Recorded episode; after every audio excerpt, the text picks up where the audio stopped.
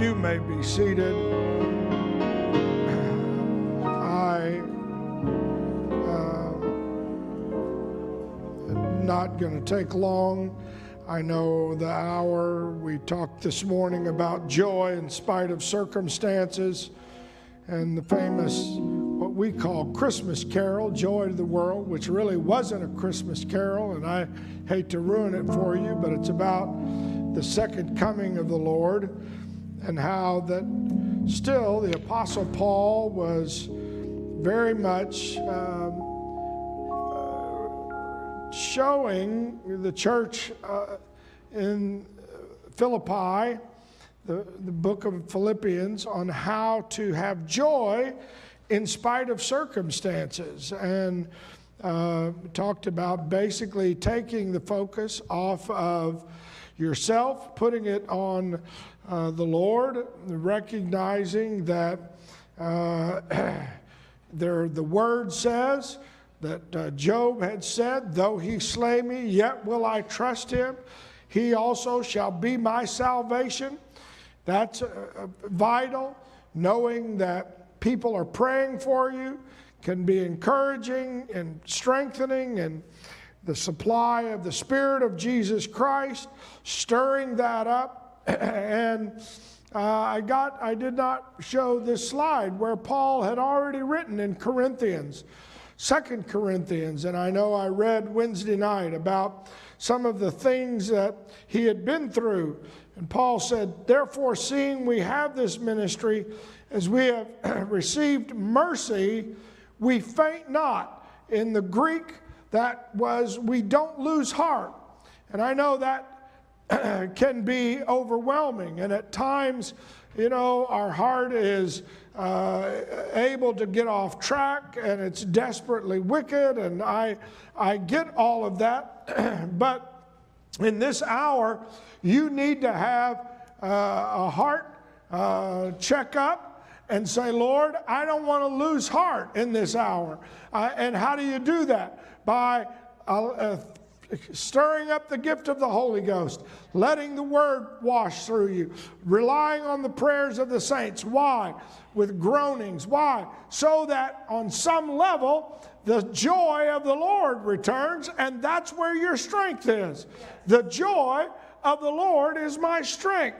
In fact, uh, in that same chapter in Second Corinthians, he says, Again, for this cause we faint not, or don't lose heart. But though our outward man perish, yet the inward man is renewed day by day. Now, notice that. The outward, yet the inward the light affliction, but for a moment, works a far more exceeding and eternal weight of glory. While we look at the things which are, are seen, not at the things which are seen, but at the things which are not seen. For the things which are seen are temporary, but the things which are not seen are eternal. What are you saying? On some level, you have to get your focus off of the material, the physical and put it on the spiritual. You know? And I know we're a materialistic world, and it's uh, how many toys you have, and what you have, and what you don't have. But it's something, there's something more important than what you have in the bank account, and that's is it well with my soul? You remember the story of the rich man that built barns, and he said, I'm going to have to tear down and build bigger barns. But that night his soul was required. What are you saying? There is a spiritual aspect. Not only spiritual, but you keep your eyes on the future oh, over the present. The Bible talks about how did Jesus endure the cross? By looking forward to the joy that was set before him.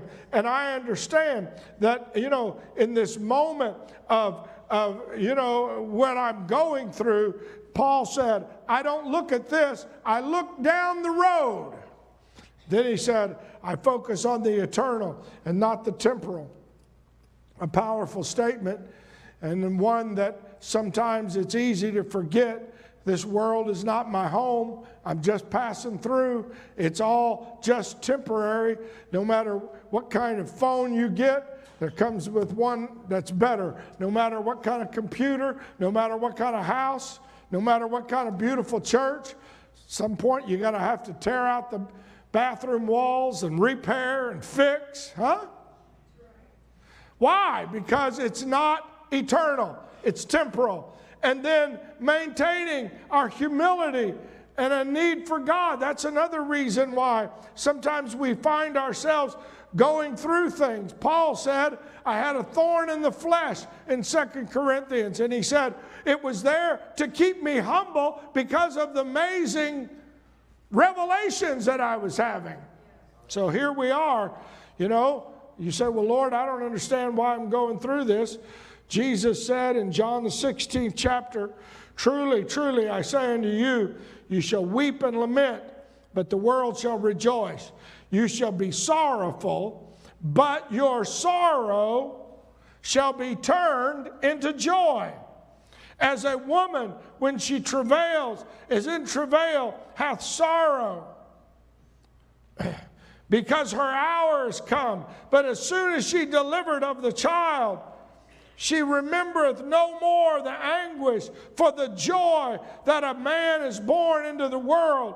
And now ye now therefore have sorrow. I will see you again, and your heart shall rejoice. Your joy no man taketh from you. In that day you shall ask me nothing. Verily, verily, truly, truly, I say unto you, whatsoever you ask in the name of the Father in my name, I will give it to you. Hitherto you've asked nothing in my name. Ask, and you shall receive that your joy How do you have joy in spite of the circumstances? That you just keep asking.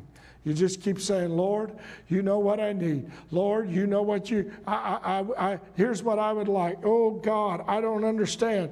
I, if you're not careful, you can start having a pity party and you can start being overwhelmed.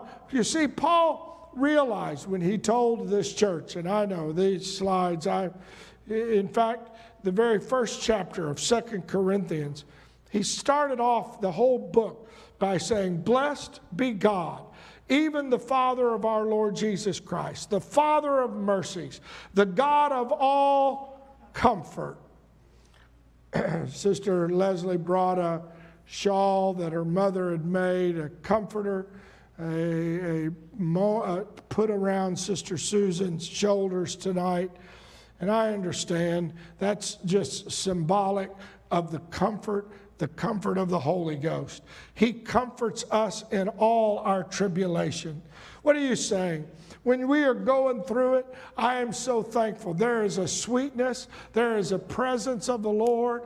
You know that when you're when you're on the top of the world and everything's going, there is not the depth of whenever all of a sudden you're walking. Yea, though I walk through the valley of the shadow of death, you will feel the comforting hand and presence of Almighty God.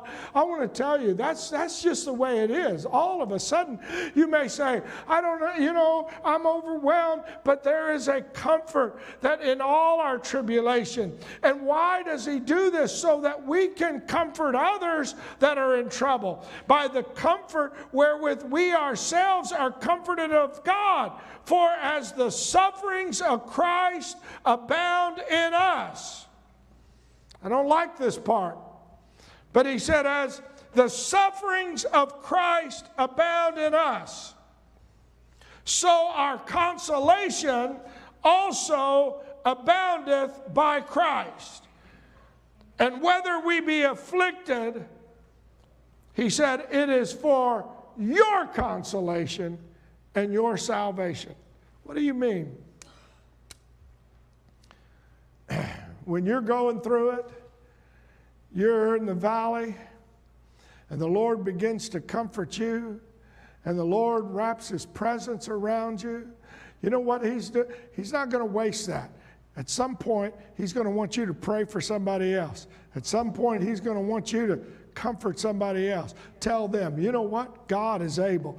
God's able to keep you. God's able to make a way where there seems to be no way, which is effectual in the enduring of the same sufferings which we also suffer.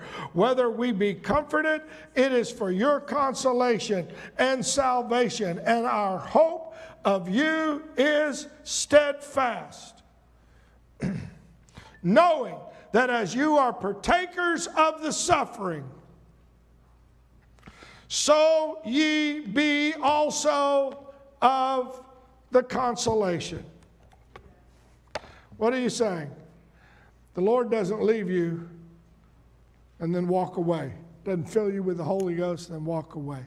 No matter where you are, no matter what you're going through, no matter how overwhelming it is, I am telling you, there is a sweet presence of the Holy Ghost. We've felt it tonight. We have worshiped, and I thank you. We've seen, and uh, I, I know you say, Pastor, we're all going through it. Yes, and I know we've got battles from one area to another. We didn't know. We started the service knowing, not knowing that uh, my wife's mother would be on her en route to a hospital. And you say, Well, oh my, what's going on? What's going to happen?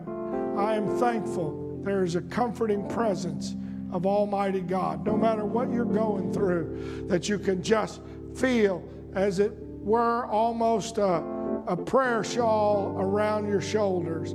You can feel that comfort of the presence of Almighty God. Know this that no matter what you're suffering, there is that much consolation. There is that much of the presence of God. Let's stand. In fact, let's come. I, we're going to pray for one another. If you feel comfortable, put your hand on somebody's shoulder. You never know what they're going through.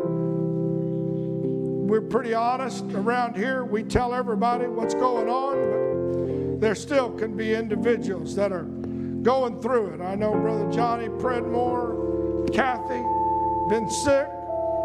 We're going to pray for them. Ask the Lord to bless them. Ask the Lord to touch them. Why? Because there's a comfort in the Holy Ghost. Let's pray right now. Let's let's just pray for one another. Lord, we love you. Hallelujah. We thank you for your many blessings.